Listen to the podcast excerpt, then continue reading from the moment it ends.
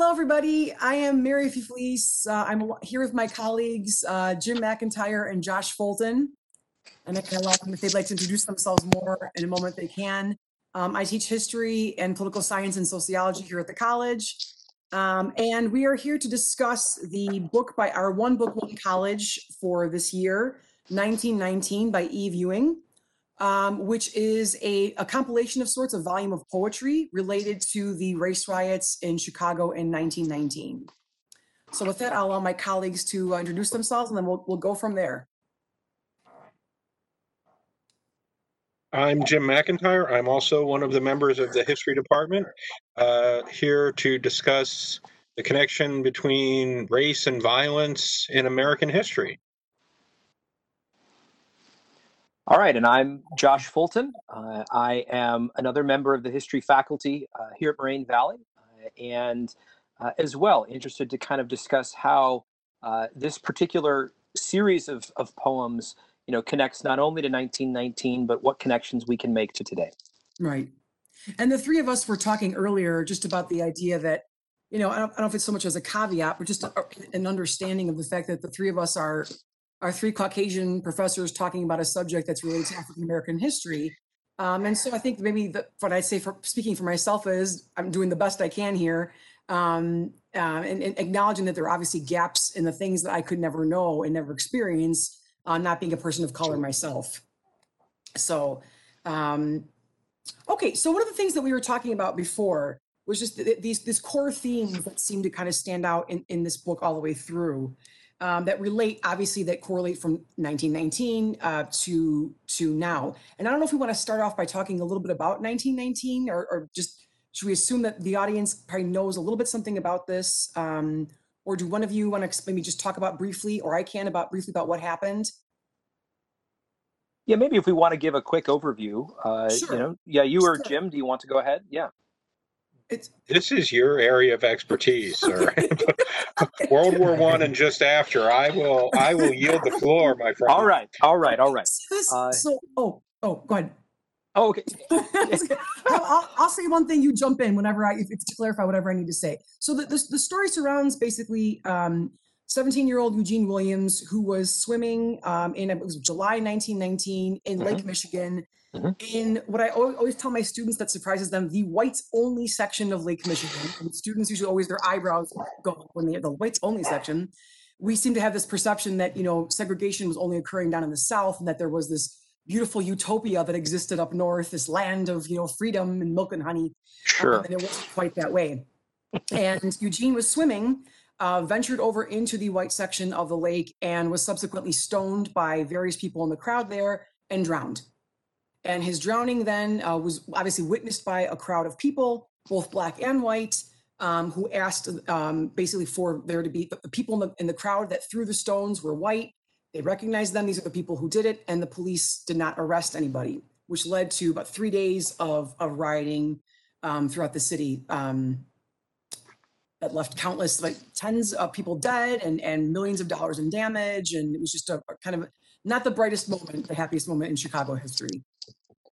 So, you want to add that, Josh? Sure, sure. I mean, the the thing that I would add, or the things that I would add, would be sort of contextual, perhaps around that, mm-hmm. uh, of you know, 1919. Really, you know, I'm sure that we often all have to have discussions with our students on, you know, whether or not dates matter and, and they don't really so long as you kind of uh, to, to borrow a phrase from uh, a professor and colleague that you know uh, jim braywell wayne lee uh, there's sort of code hooks uh, or hooks to kind of under you know to kind of move things along.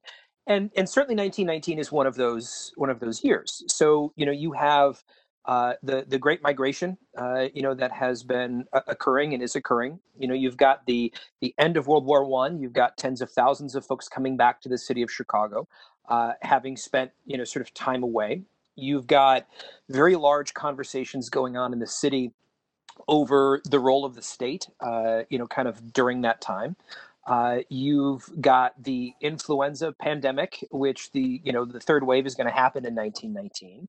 Uh, you've got a large number of strikes uh, that are happening in 1919, uh, both in the city, not far from the places that you're talking about, uh, and around the country, uh, Mm-hmm. including a uh, a movement that basically occupies Seattle uh, for a short period of time uh, in 1919, which uh, we can definitely, when we're talking about connections to 2020, get to that. Mhm. So, you know, I would argue that you know 1919 is you know in addition to uh, these you know discussions that we're having on aspects of, of race and equity uh, is very much a, a contentious uh, and politically charged time Mm-hmm. hmm And I would add in too that it, it also, I think, ties into, and we discussed this a bit beforehand, these other issues that are going on in the world, right? You have, along with the labor and the strikes, you have the communist revolution and resultant civil war in Russia, which is about to become the Soviet Union. Mm-hmm. And so these connections too, to sort of broader political, global political change. Yeah. I think, I- you know, I was just rereading it actually, um, and a couple of the poems I had missed. And one of the themes that I think kind of jumped out at me, um, there's a there's a, a poem that jump, called the jump jump rope poem, and it talks about how Eugene Williams went to the lake that morning, even though his mom told him not to go. Um, she told him that you know white kids can be mean and to be aware of that. Um, and that and then she describes like you know what happening to him as drowning, going down, down, the weight, the water's tugging at him and drowning him. And it, reminded me as I was reading it of what we had alluded to earlier about um, in our previous discussion about Elijah McClain. But then I started like reflecting on that further and how the theme is kind of like just surviving in the United States or in America while black, right? Like the, Yeah. this experience that goes back to the beginning and and and what that must have been like to to start off first as slaves coming over here trying to maintain your your heritage as best as your customs as, as much as you can on the quiet um, so that you don't you're not discovered and you're not punished um, to later on to the um, post Civil War era. I mean, I'm, I'm skipping. I don't, I don't mean to be skipping slavery, but the idea of having to hide a lot when you're, you know, a slave, how you think, how you feel, how you know everything in order to to, to escape being punished. Mhm. Um, to the Jim Crow era, where pretty much you know you look at a white person sideways, or you whistle at a white woman, or you you know you just walk across the street the wrong way and you're lynched. Um, estimated 4,000 people lynched uh, in the South during those years. And then coming up to the present you know we we're hearing all those these stories recently of like you know and we kind of la- barbecuing while black right? Um because and um uh just you know what, what- what's the, other ones you could think of any that was the first one that came to my mind. But essentially it's living while black right? Trying Right. to walk into my house Yeah. that i live in into my condo with my key that i have but having to prove that i live there Right. anyway the point is I, I would i would put in this category sort of just the idea of just surviving right um, and that, but that particular poem though reminded me of uh, Elijah McClain, the young man whose story I think is not getting too much attention um, in Colorado, who died last year before the pandemic, before um, George Floyd, um, but was walking home basically from a convenience store, and he was autistic, was wearing like a ski hat, and was stopped by police because they said that he was flailing his arms about and seemed suspicious. But when they have the recorder and they're they're they're asking him questions, what comes out of his mouth is just completely indicative of his innocence, right? That he's he's saying, I, I I'm an introvert. Um, I you know I don't mean any harm to anybody. I just want to go home. I live right here, um, and, and clearly indicating that there was obviously the young man had a disability. So to me, just resonated with me. Just this idea of just like I, I guess this this particular poem of how you survive this experience um, um, while being a Black American. to I don't know if Anyone wants to jump off that? Sure, sure. Uh, if you don't, if you don't mind, Jim, uh, the the two things, uh, you know, as you were were speaking about this, Mary, and I thought the, you know, from from reading through some of the poems, the the emotion and the emotional experience, you know, that, that much of this poetry is very powerful, right? With that, uh, the two things that I was was thinking about uh, is, you know, as you're describing this idea of the history of living while black, right? Uh, obviously, this is something that none of us can relate to Mhm. but we can i think and should especially with our students and it's for uh, for other you know faculty who would identify similarly uh, to have sort of real and open and frank discussions about the meanings of white privilege Mhm. and the you know the manner in which i've always constructed this conversation with many of my students you know 2020 aside uh, is being open and honest with them about the reality of normality uh, of that it is you know when when some folks will hear the phrase privilege mm-hmm. they will think that that connotes a certain kind of sort of separate you know sort of you know when in reality it's the privilege of the normality of the life in which i live. Mm-hmm. uh, you know uh, it, it is not something that I, I created but it is something that you know existed in the world after i was born and was born into it and that kind of thing. Uh, of you know as you sort of say you know not having to worry about walking to my house and you know mm-hmm. trying to open it you know you're not going to be accosted. You're not going to be asked about things. You're not going to be this. You're not going to be that. It is the privilege of the normal life in which you lead right? Mm-hmm. uh, you know that is that normality and the second thing that i was kind of thinking about then you know in in looking back as you did uh, at the beginning of that uh, is the 1619 project uh, mm-hmm. which you know for for those listening to this conversation if you're not familiar with it uh, the 1619 project was put out by the New York Times Magazine, I believe, about a year ago. Uh, and the idea was they brought together a number of historians and, and scholars of different disciplines, right, uh, to, to talk about and to state that within our understanding of public history and the meaning of American identity, that we should take the foundation date of the United States. And we should move it from 1775 or 76, mm-hmm. wherever you sort of we, we might normally put it at, right? Uh, and we should put it to 1619 mm-hmm. uh, because of how centrally connected race has been to the American story mm-hmm. from its founding. Uh, and you know whether you're someone who if you've made it all the way through the 1619 project or not there's all these different sort of stories and little tangents to it the thing that i, I sort of find interesting with it you know for one right it's obviously a good conversation point right with with students and this kind of thing or with you know family and friends uh, but also how politicized it has become already yeah. Uh, you know, it has become such a, a politicized aspect of, um, you know, thinking about American identity over the course of the last year. I believe it's uh, Senator Tom Cotton from from Arkansas. Uh, correct me if I'm wrong. He introduced a bill uh, basically to make the teaching of it in public school illegal. Uh, and like, oh, oops, okay, well, I guess I'm breaking the law according to Tom Cotton. I don't know, uh, Senator Cotton. But you know, those are at least the two things for me you know that I, I was thinking about uh, you know kind of as you were, were speaking Mm-hmm. Mm-hmm. Well, and building off your second point, Josh, there's yeah. the idea that this is nothing new, right? Like, mm-hmm. even you know, when when I'm teaching the colonial period, I like to draw out the idea that you have these, you know, ideas of conspiracy, of rebellions, slave revolts, but even just the idea, right? That like, um, the one I was just looking for uh, there's there's a revolt that happens in Charleston, South Carolina, in the 1700s when it was actually a freeman. Right? And mm-hmm. and again, that has students raising their eyebrows because we think the South and we think just slaves and free whites and that's it. But no, it's a very nuanced thing. Mm-hmm. But this idea of sort of trying to force this agenda, right, where wherever there's even the perception of uh, African Americans utilizing the rights that they, in theory and on paper, have, right? Because he was a freeman, he was a carpenter, and he was plying his trade, and this made the white establishment nervous. So there's all this discussion of a revolt, a conspiracy. There's never any proof of any of this, but it results in the execution, trial and execution of like 20 people. Um, you know, and, and, to me, that was where my mind went reading this 1919 book. Is like it's the same cycle repeated over and over again um, across the nation's history, and I think that also connects in with your point about the 1619 project. Mm-hmm. Mm-hmm. You know, going back to Josh's point about the white privilege, right?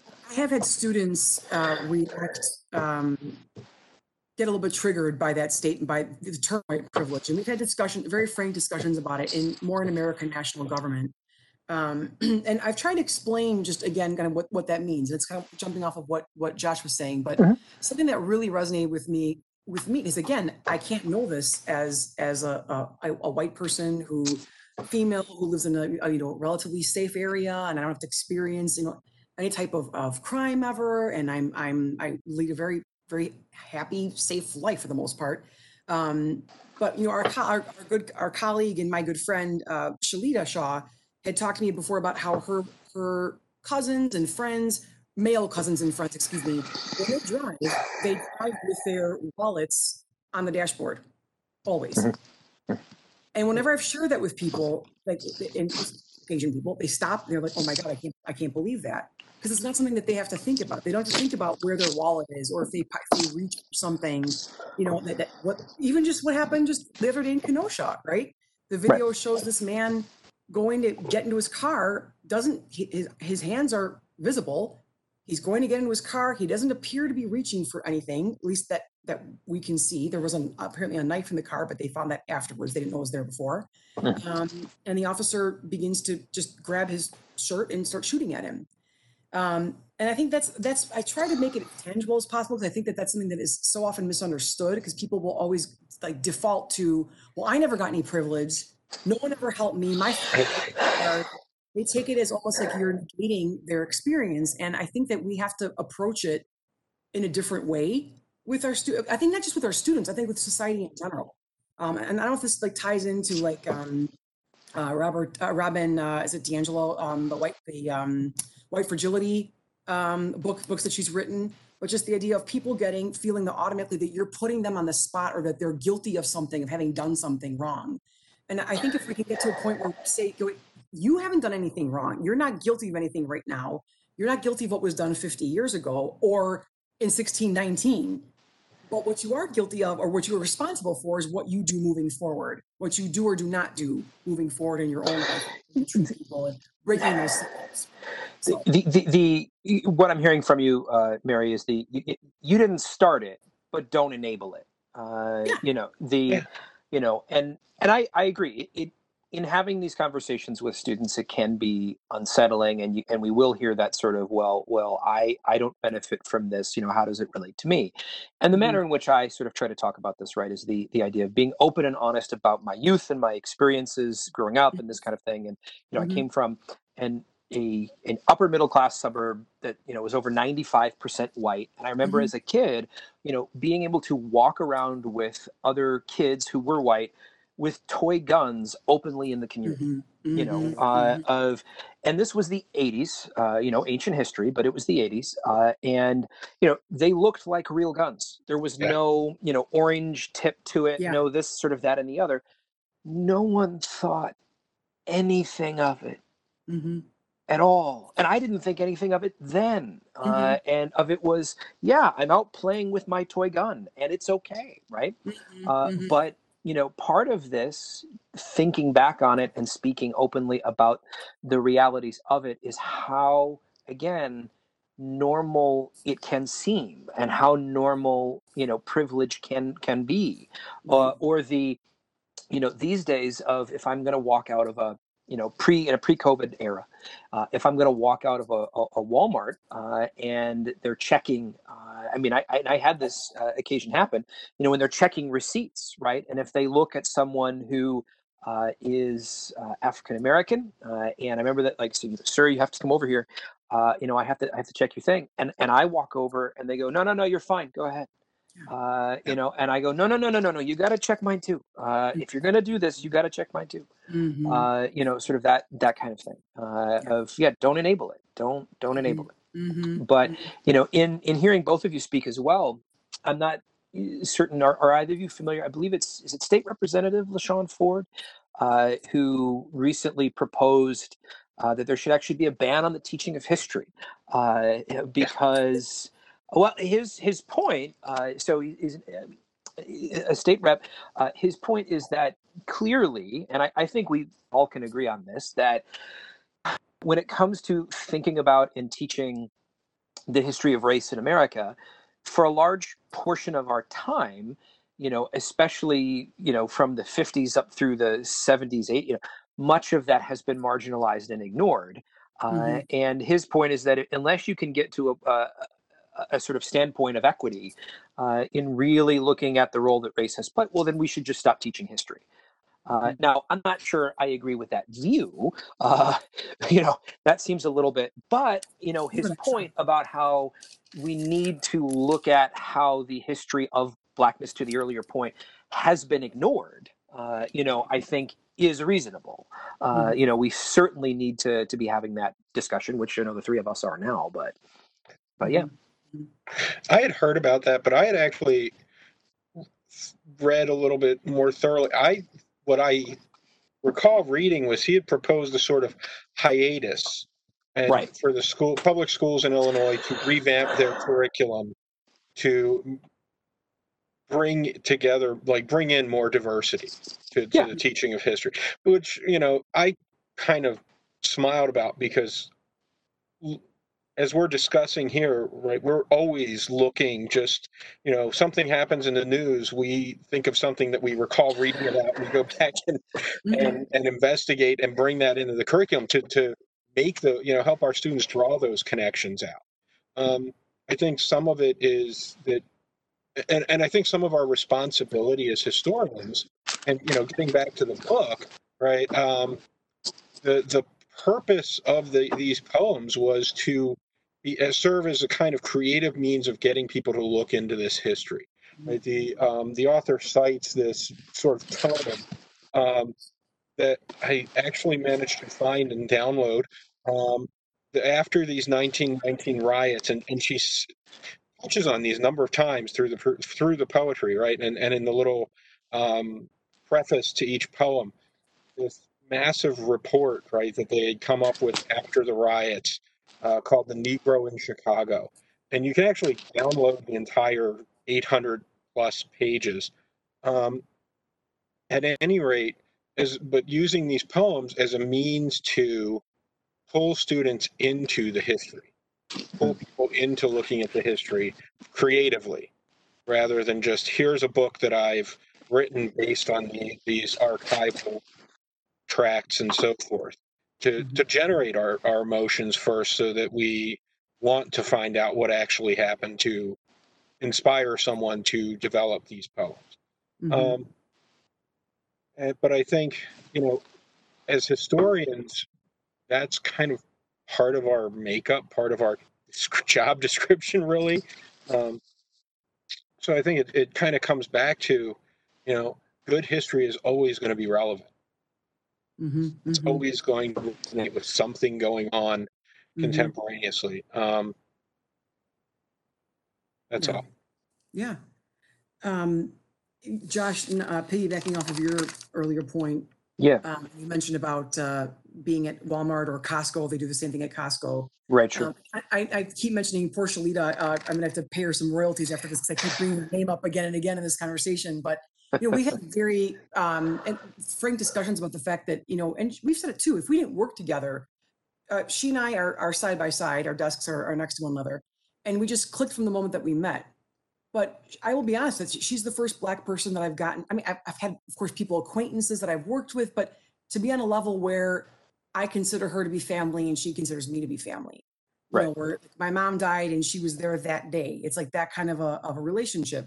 Sure. And um and, so in that we've had these frank discussions that I think have, have opened up my eyes a lot. And in turn I've tried to um expose my my stepchildren to that and my nieces and nephews as well. But she had, had an experience um being in Neiman Marcus and walking around Neiman Marcus and having someone just kind of shadowing her. And she said, Oh, can I, can I help you? And the woman said, Oh no, I'm just here to see if you need anything. And she's like, Oh, well, you don't seem to be seeing if anybody else needs anything. Only you're looking to see if I need something. And my my stepdaughter had asked me a question. Well, well, what does it mean? What does racism mean? And I used that as an example to say, well, she, this woman, stereotyped Miss Shalita because she thought saw her as a black woman, and that automatically she thought in her mind she's up to no good. Right. And then she said, well, that's not very nice. you know, I'm like, right? That's the simplest, the simplest thing, right? And it's it's so true. So, um, but that's made me think so often though when I'm in these public spaces of of and I, I, I try to be an empathetic person in general. I hope I am.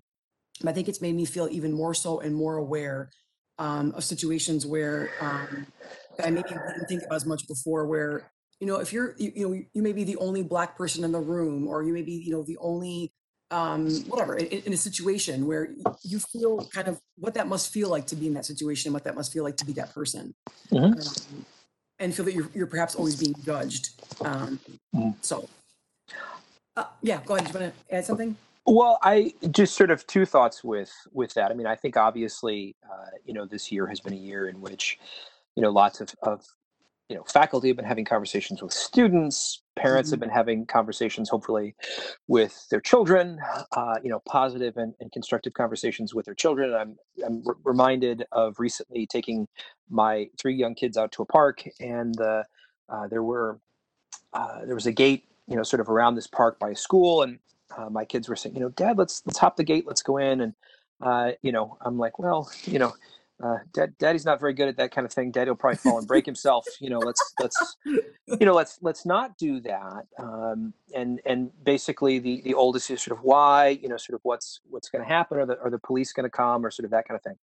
And I said, you know, maybe uh, they are. And I, you know, I try to be always open and honest with with my kids as much as I can. And I said, you know, yeah, they, they might come. And I, you know, they said, well, what's going to happen? Uh, and I said, well, in all honesty, daddy's white, so probably not much. Uh, Mhm. You know, uh, they'll probably just tell daddy not to do it again. Uh, Mhm. and just make sure you go. And Mhm. my my five year old, uh, who is wise beyond her years, uh, goes, uh, "D- d- "Daddy, what if what if you were black?"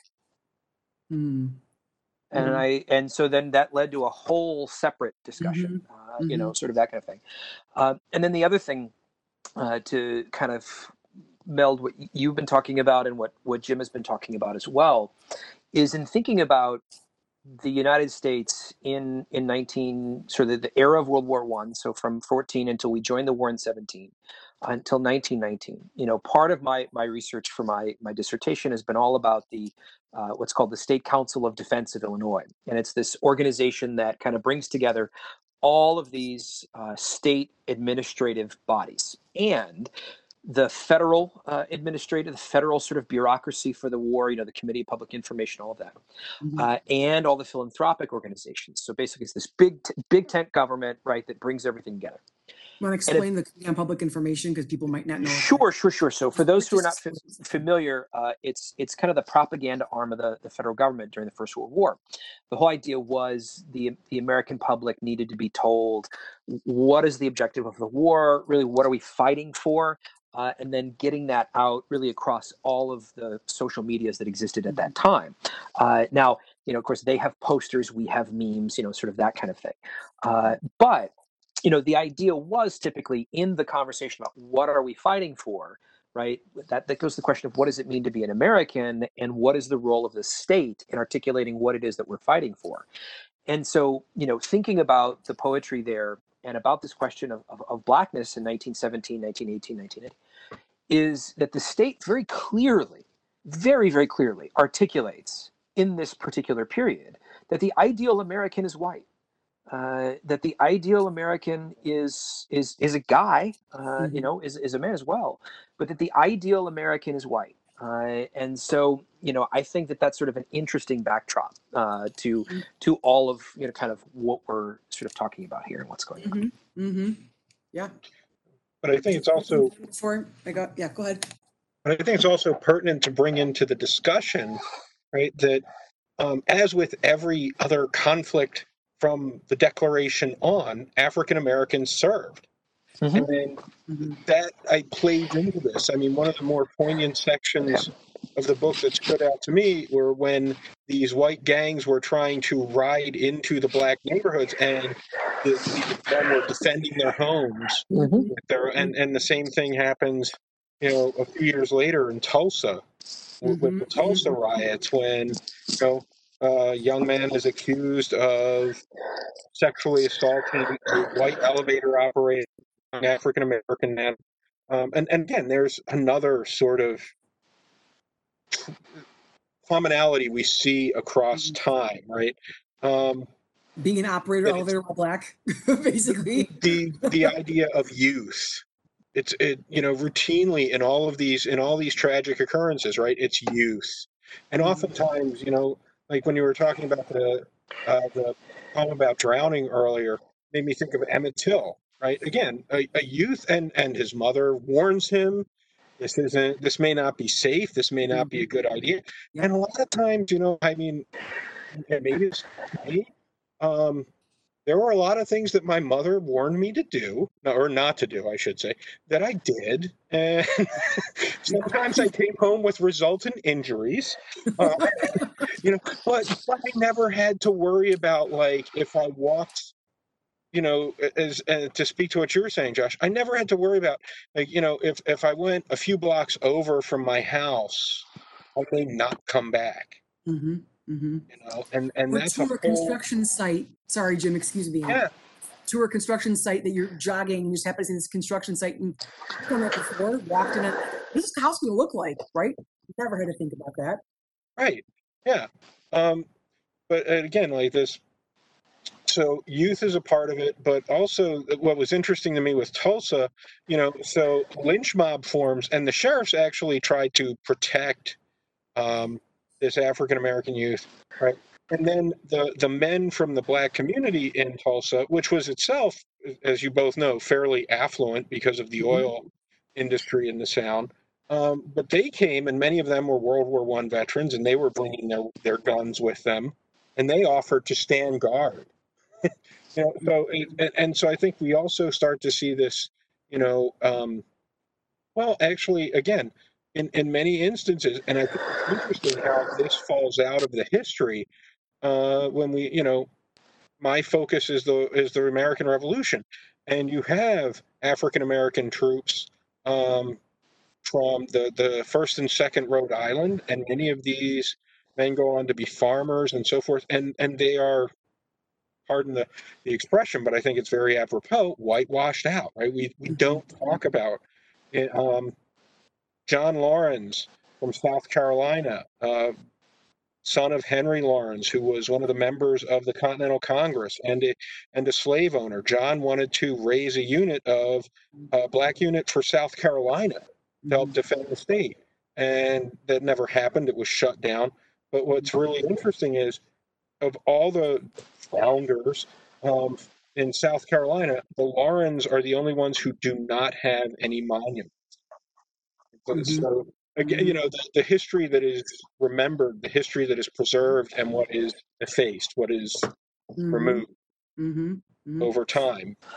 Um, Jim, before I, I was gonna pivot to another thing in the, in the book, but actually you both just reminded me of that, um, that, um, bringing up Tulsa. I I cannot remember where I watched it. It might have been that same, there's a documentary I was bringing up to you guys before on, on Amazon Prime called, I think it's called The Uncomfortable Truth, if I'm remembering correctly. Um, and it's, uh, there's a young man talking about learning history and having no idea about Tulsa.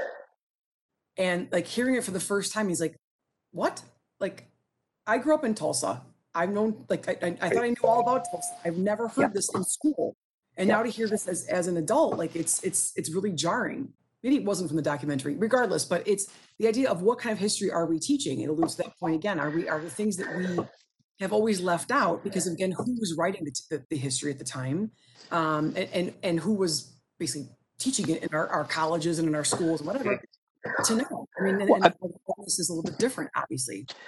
I, if, if it's okay, um, you know, I. I think, you know, uh, you know, kind of building off what both of you are saying, right?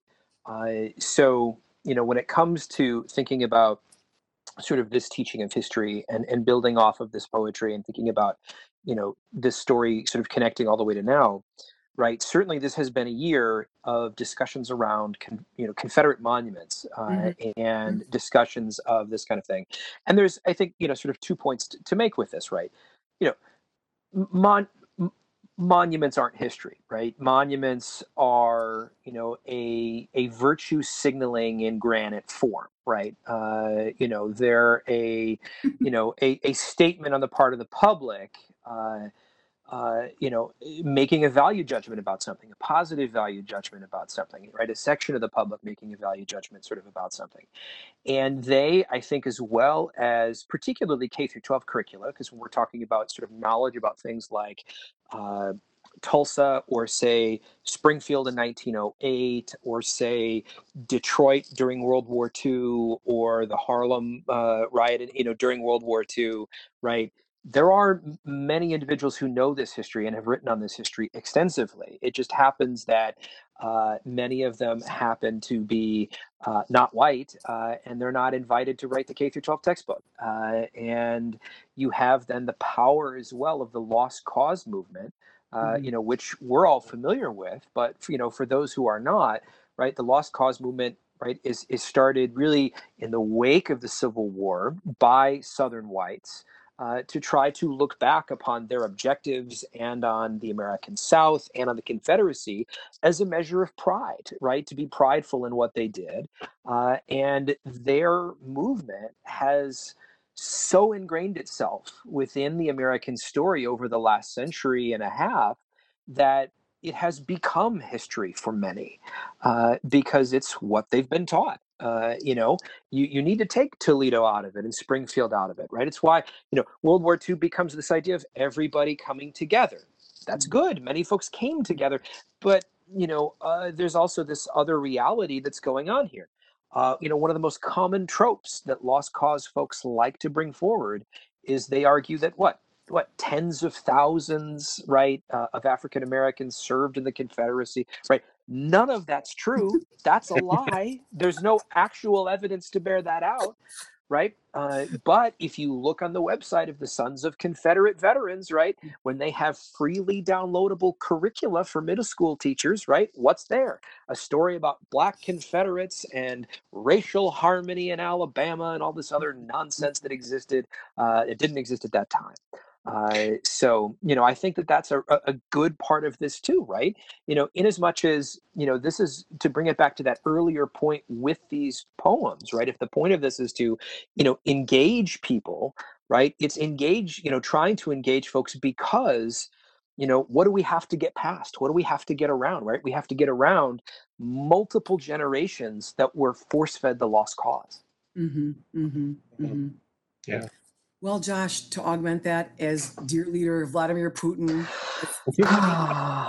history history should be positive. So keep that in mind. That's why we're erasing history of gulags throughout Russia because history should be positive. So that's why happy happy slave, happy slaves were serving in, in, the Confederate Army. Just happy to be there. So happy to serve. It's, it's, this line sort of plays into um, just after the Belle Isle riots in 1943 in Michigan, Joseph Goebbels gave a speech wherein he said, and I quote, "You see, we don't have race problems in Germany." Well, no, but there's a really profoundly evil reason you Another don't. problem going on there. Which actually, it's funny you should say that because one of the, and we can maybe come back to that quote, but there's um, um, one of the there's a, a, Hannah Arendt quote in the in, in the book about the most evil is done by the people who who never make up their minds to be good or evil. You know, and, and mm-hmm. back to that. But I was going to say, um, if it's okay with you, I was going to uh, pivot to kind of a similar theme. I think we could talk about still similar things, but something else in, in the book is that is that okay with both of you? Yeah, yeah, yeah. Quick pause. You, you might want to edit out Amanda us getting giving our twisted historical humor. Oh no, that's the best part. They got to keep that in. Go ahead, Mark. Comrade, just always know that it should be positive. Anyway, um, okay, so so comrade. Another, uh, another another one of the poems that that resonated, and I, I was telling you guys before, I'm not much of a poetry person. My office mates, who are all comm faculty, literature faculty, I I I see that one to them. That is their area of expertise. But um, the, the poem talks about the idea of removing the problem, right? The problem being, you know, the black slave who's in this country. We, what do we do with them? We have to remove the problem, remove them back to Africa, back to Africa, right? Because the people who are here now still, you know, know where they came from in Africa.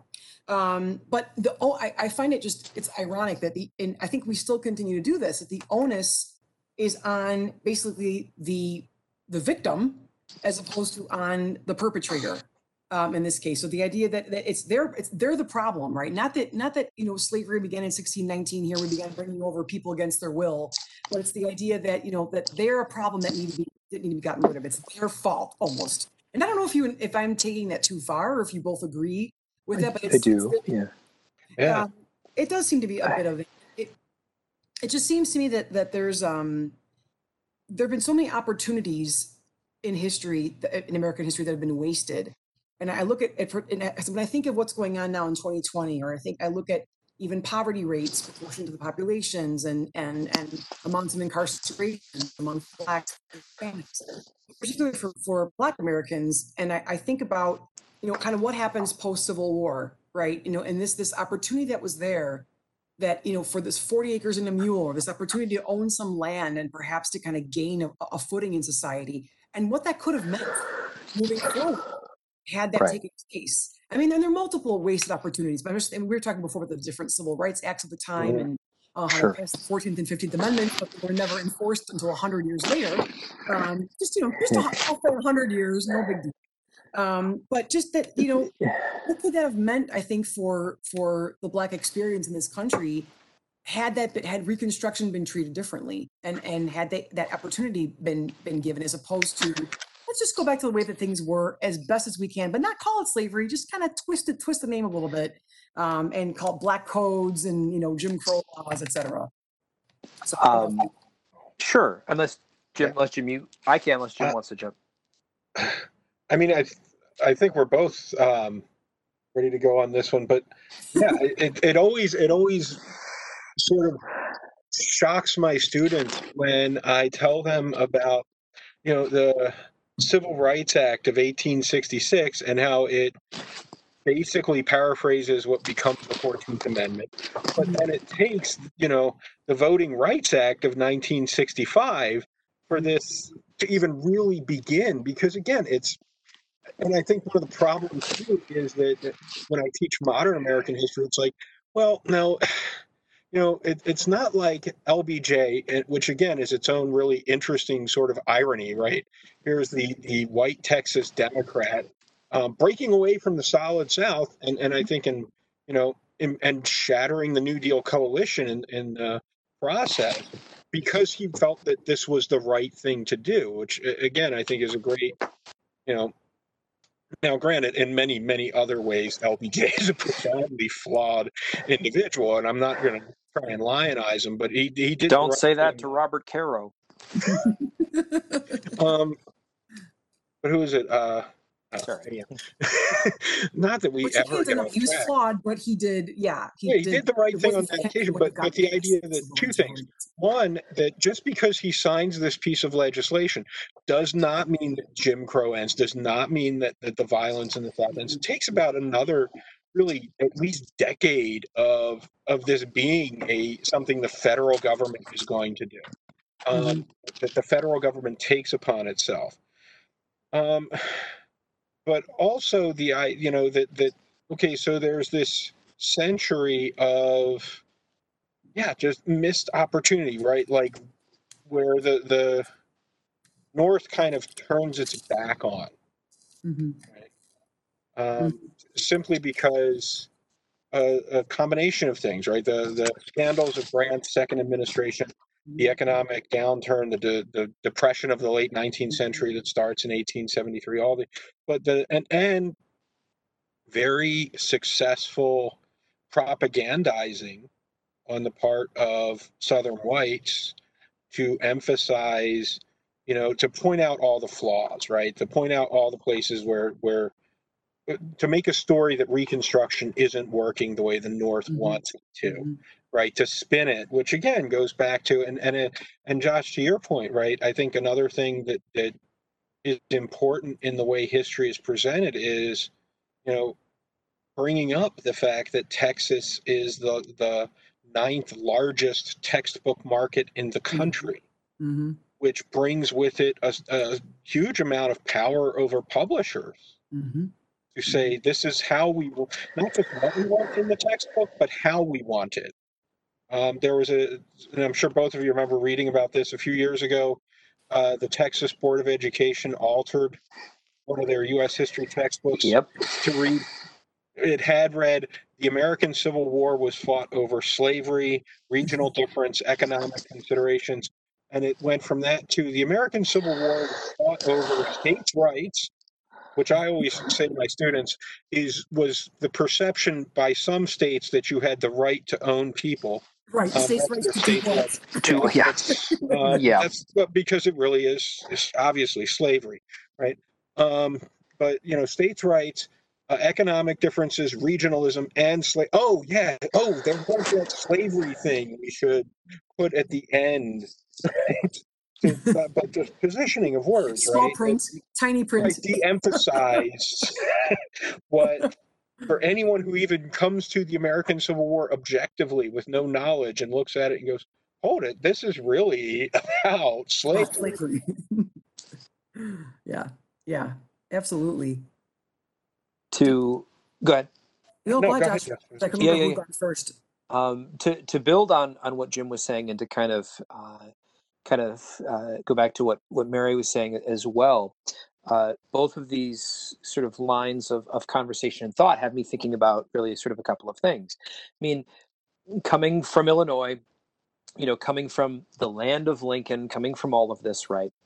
You know, I'm sure both of you have seen in your classes, uh, both at Moraine and, and anywhere else, the idea of, you know, the usual K through 12 line is is what right? Is that the the south is is bad because the south believed in slavery and you know generally yeah they're bad they believe in slavery but the north was for freedom so that means everybody in the north believed in equality. Hmm Yeah. and you know i i- at least for me one of the most difficult things i have when i talk in the uh, the first half of the american survey is getting folks to disconnect the support for abolitionism with Right. the idea of racial equality just because you might think that slavery's bad hmm has no bearing on whether or not the person actually thinks that those who are not white deserve a place within the American story. hmm I mean, the Yeah. you know the role of the American Colonization Society, right, in the years before the Civil War, right, I think is is powerful and important, right? Is the you know folks who are saying absolutely slavery's bad, we need to get rid of slavery, but yet at the same time saying nope, nope, uh, anybody who is of African ancestry, they got to go, uh, and we'll help pay for it. Uh, you know, sort of, and, and that kind of thing.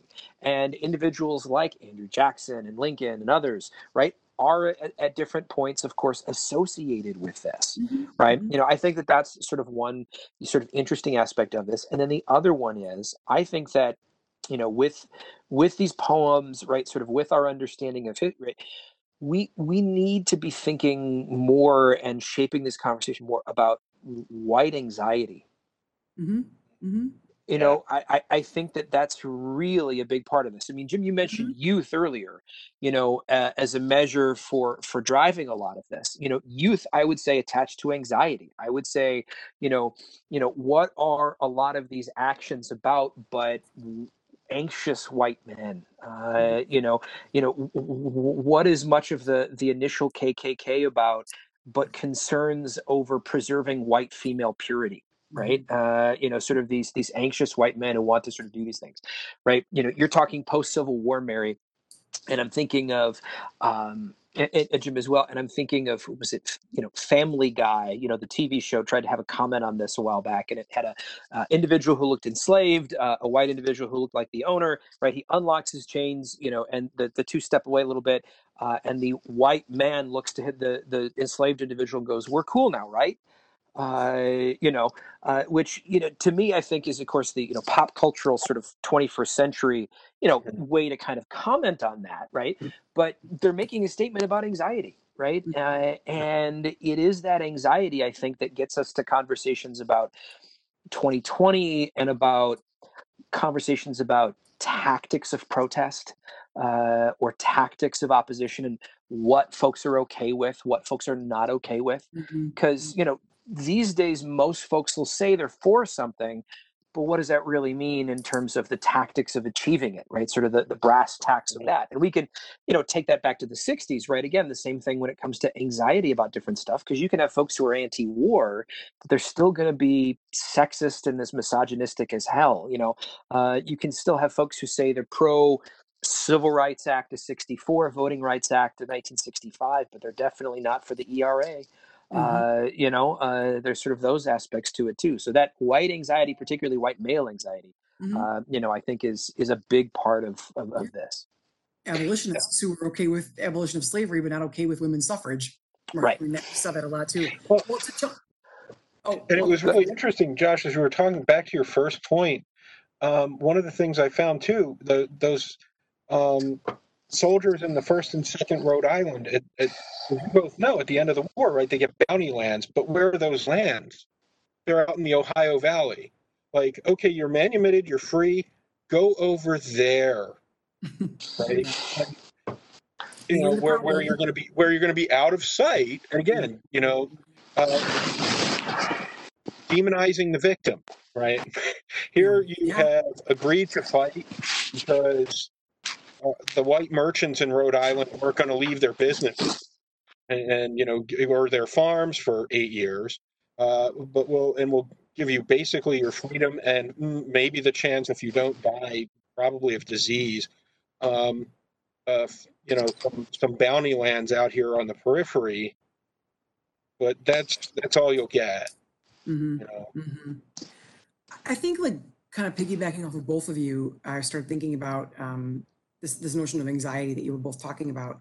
I think part of that, or maybe a lot of it, is connected to the idea that we've never come to terms with all this as a country.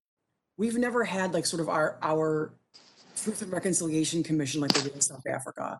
Yeah. And for those who don't know what we're talking about, it, at the end of apartheid in South Africa, which was very, very similar to our system here, um, the end of segregation there, apartheid literally was way to um, the, the, new government under Nelson Mandela, the first black president of South Africa, instead of saying, okay, you know, removing the problem, right? White people get out, which is what Robert Mugabe did uh, next door in, in Zimbabwe, um, formerly Rhodesia. He said, no, you have to stay, and we all need to work together.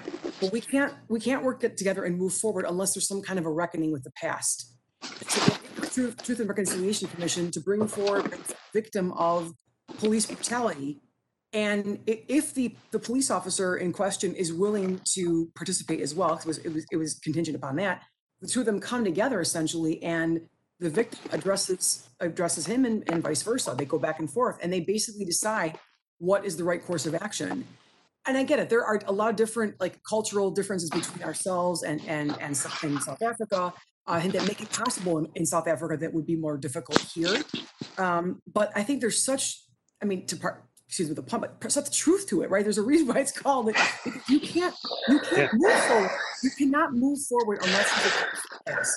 And you can keep putting band-aids on bullet holes. I'm sorry, pardon the horrible pun. Everywhere you go, but those bullet holes obviously keep happening for real. Right. And, and you know, if we don't address it, what are we going to do? And I, I feel like um, I was heartened to see that at Moraine that we are going to actually start having that conversation ourselves because I think it's, it's been a long time coming. Um, but people are afraid to have that conversation. They're afraid. I, I think it's understandable. People don't want to offend somebody else. They're afraid to say something. They may have the best of intentions, but they're afraid that they're going to say something that will offend another person. Um, but unless we can kind of create a space that feels comfortable enough and safe enough for people to say, to be able to talk, um, and which sometimes things might come out the wrong way or may not be said, you know, perfectly, but um, if that person is not, you know, punished for saying that, we're not going to ever be able to move forward. At least in my Well- mind, a long way to go still with that. Sorry, go ahead. what what I was going to say, you know, kind of is, of course, agreeing with you uh, and saying that, you know, my, my first thought in coming, you know, to this while while you're talking was, you know, in thinking about how, like, if I'm going to be asked to give a public talk about something, Mhm. right? You know, I obviously give off a certain vibe. I obviously give off a certain sort of, you know, uh, look. I'm obviously sort of equated with a sort of certain identity. The assumption if, if I'm going to give a public talk, you know, is that generally I'm going to do it to a largely white audience in a library or something somewhere. And that largely I'm not going to say anything offensive. I'm not going to say anything mean. I'm not going to use a naughty word. I'm not Mhm. going to say anything that everybody disagrees with or isn't nice, right? Uh, that everybody's, and in some ways, it's expected of me then uh, to make sure to bring it back around to your comment about Putin, uh, you know, that that it's positive, right? That it's it's it's an overly positive story, and I think it goes to the other part of this conversation, right? So these are, you know, the, the purpose of this poetry is for us to get a sense of this experience. You know, if we're not, you know, if we're not black and, and you know, to get it, understand, you know, kind of just a little about what these individuals endured, how they live their lives, how they experience this kind of thing, you know, because uh, of the history that they have sort of been, you know, sort of were to. And the other thing that I sort of was thinking about with this is the not only the coding of my lecture, right, is the idea of I try often because you know I know I will get equated with like oh you know Fulton's a, purveyor of sort of dadish history right? Uh, the you know trying to sneak in some equity as much as I can of the idea of you know telling folks it's okay to talk about things that aren't positive Mhm. but yet at the same time be prideful of something right you know the idea that it's okay to say that you're prideful about where you're from but also be realistic and honest about where you're from Hmm. uh, you know am, am i happy that we won world war ii yeah because nazis are bad but Good people on But- both sides, Josh, just saying. uh no. Sorry. Sorry, I couldn't resist if it i know i know. Uh, the, Sorry. but but it's the um you know it's the you know it, it's possible for me to say you know am i prideful that we won? Did a lot of good things come out? Yeah. Are we perfect in this process? No we're not. And it's okay to be open about that. And for us it is. For other folks it's not and I, I think that that's what part of that conversation is right it's about the what does the politicization of history mean uh, Mhm. for us versus what does it mean sort of for other folks i mean Mhm. we largely of course uh, within our you know higher education environment have a certain measure of freedom of as long as we generally tell the truth within this set period of time and we hit what our objectives are we can kind of go wherever we want with it whereas for folks in a k through 12 environment obviously that's a little bit more circumscribed Sure. uh, and who has the oversight in that not just in illinois but in texas to jim's earlier point or other states uh, Mhm. as well But Yeah. And if we can't agree on a shared reality, which seems to be the problem. So in other words, how do we come to a truth, a common truth, if we can't even agree on what's a basic shared reality? And I think that's one of the biggest fundamental problems that we have right now. And and because we can't even agree on that. So how do you agree on what is history and what's quote unquote factual if people can't even agree on a basis of reality, right? Going back to the, the slavery thing uh, and the, the reasons for the Civil War. Yeah. Well, and I wanted to to chime in on one of the points both of you had made too. Uh, You know, when we have, as- as you were mentioning, Mary, having this discussion of race and equity at the college among our colleagues, um, I don't necessarily know that we that, that there is a way to create a comfortable space. Mhm. And I, I- mean, I always tell my students when we when we talk about slavery in, in the. History Survey, look, I, I realize most of you probably aren't going to want to talk about this. It's a very uncomfortable topic. I Mhm. don't think it should be a comfortable Mhm, topic. We're mhm. talking about humanity's inhumanity to itself. Like Mhm. there, there's there this, and, and I think if we can accept the idea that, yeah, these are going, and again, I agree though wholeheartedly with the idea that yes, if you misspeak or if you, you know, we're an institution of learning. Where else are you going to be able, or should you be able more to experiment with and to learn from misspeaking, Mhm. misunderstanding? Not if we're not do if we're not telling students or sharing with students the the means, the tools that we've been given over the years of how to express ourselves Mhm. and how to express those points, as uncomfortable as they may be. Yes. What in fact are we doing as an institution of higher learning? Absolutely. Absolutely, Jim. And when I said safe, I didn't mean like the idea of a safe space because I think you both know me well enough to know that I don't Yeah, I don't yeah. like of safe spaces. What I meant was, but yeah, just the idea that I, I write a caveat in my syllabus and I, I, I go into depth and say, you know, we're not, all- we don't all come from cookie cutters. And, and I, I want, I want to hear your opinions because I often learn from my students. It's usually like pop culture references that I have zero clue about that they teach me about, but you know, I want to know their perspectives and where they come from. But I can't get them to open up about these topics that are uncomfortable to talk about. Um, talking about race relations or the, the upcoming election or whatever it might be, unless I create an atmosphere where they feel that it is comfortable enough for them to say it. And that if they do misspeak, um, and I've, students like you know, a couple of other students, you know, kind of uh, jump in and, and uh, all over that person that's maybe made that comment, I immediately will will diffuse that because I said that you know let them just let them talk because otherwise that person's not going to want to open up their mouths again and say something and they're maybe they're trying to get to that point perhaps where you know that light bulb might go off and they might start thinking about something differently um, but if you can't get them to open up to begin with you're never gonna- you're never going to reach that point so that's that's what I meant when I said No, no, I, I wasn't, I, I, sure weren't saying it but I wanted to qualify it myself so no, I- I think, we're, I, Mary, you and I are both birds of a feather on this, I think, so. Yeah. Well, and I also, I, excuse me, I'm sorry if I, I also, I share my opinions with my students because I, I tell them, you're in college. You're not, you're not 15 year olds. You're not 10 year olds. I think you can, you can manage to, to have an opinion. You can manage to disagree with me. But again, I make it comfortable enough where they know that they're never being graded on their opinions. They're just being on their, they're, they're graded on their ability to convey their opinion.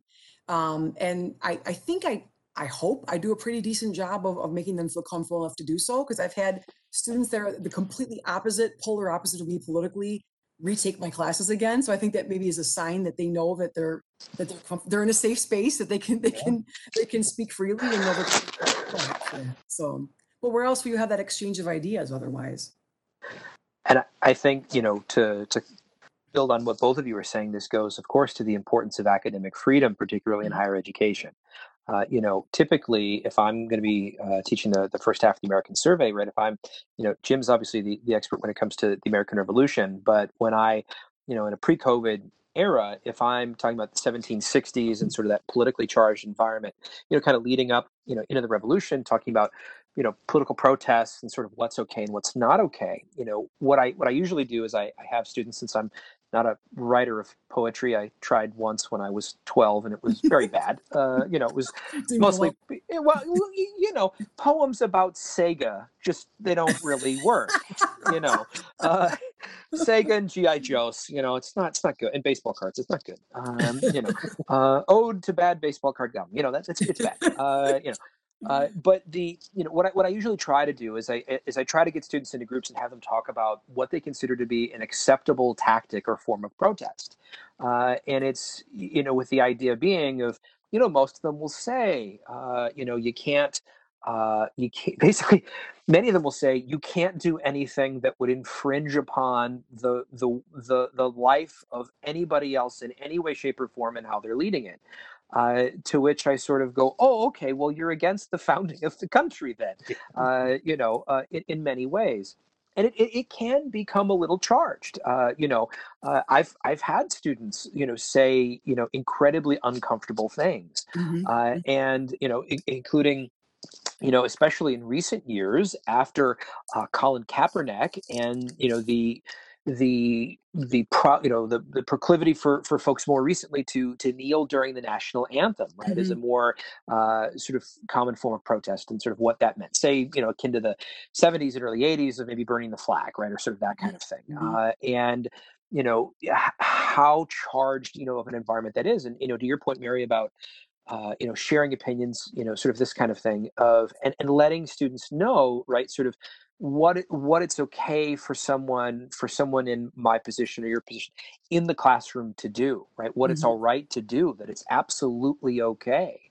Uh, because some will get upset, right? Some will sort of say, "Well, you can't tell us that. You can't say." It. No, actually, I can. Uh, whether I choose not to is up to me. Mhm. Uh, I don't tend to that often, uh, Mhm. but what I try to make it clear is what's the boundary of what's okay and what's not okay. To try to say, you know, maybe I'm not often comfortable with sharing this, that, or the other, but it's absolutely okay for faculty members to do that. Uh, you know, and that is part of that measure of of you know being in, in college of being uh, you know sort of in a you know uh, having the, the the the safety to be uncomfortable uh, Mhm. you know Mhm. uh, sort of that kind of thing yeah absolutely Yeah. That's a nice, uh, that's kind of a nice way to put it. I, we're at 205, so I don't know if Oh. we are, uh, kind of, I think it's about 55 minutes that we've been going for, or 50 minutes now.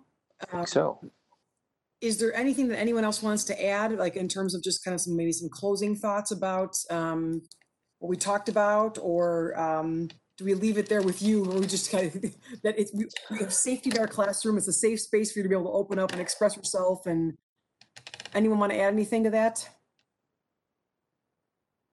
Kind of, it's, I know it's kind of, we've been talking. for one. Yeah, go I- ahead. Josh. Uh, Sure. I mean, the, the only thing I would say is if you're someone who has been listening to this and, and you're you know interested in that kind of thing, you know, outside of taking our classes, uh, you know, Plug. you know, I would say, you know, they're one of the wonderful parts about the 21st century, right, is of course the wide proliferation of resources, right? So, you know, if you you heard part of this discussion about white privilege or white anxiety or blackness or sort of this kind of thing, and you've been wondering sort of more about them, right? There's many, many, many, many wonderful resources that you can check out freely, both Mhm. from the Moraine Library or from your local library to, to learn a lot more Mhm. uh, right about sort of these kinds of things. The University of Chicago put together a great digital map uh, on 1919 in Chicago and where every single racial incident was going on during the riots and everything sort of that was happening right digital mapping software for uh, you know for those events you know that would be a great resource for someone who's really interested in this poetry uh, you know we have you know eyes on the prize right the documentary series from the Yeah. 80s right uh, from the looking at, at sort of race relations from the 50s through the 70s right american experience right the jim crow museum uh, on on on racial sort of stereotypes from ferris state university there's lots of wonderful resources to go and learn more Mhm, mhm.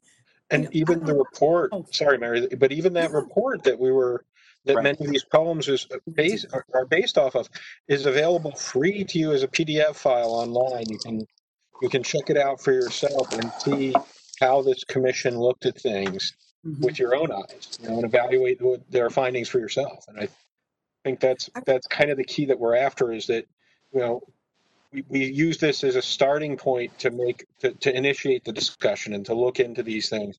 But really, you know, developing the viewpoint is up to every individual to do for themselves in the end. Sure, sure.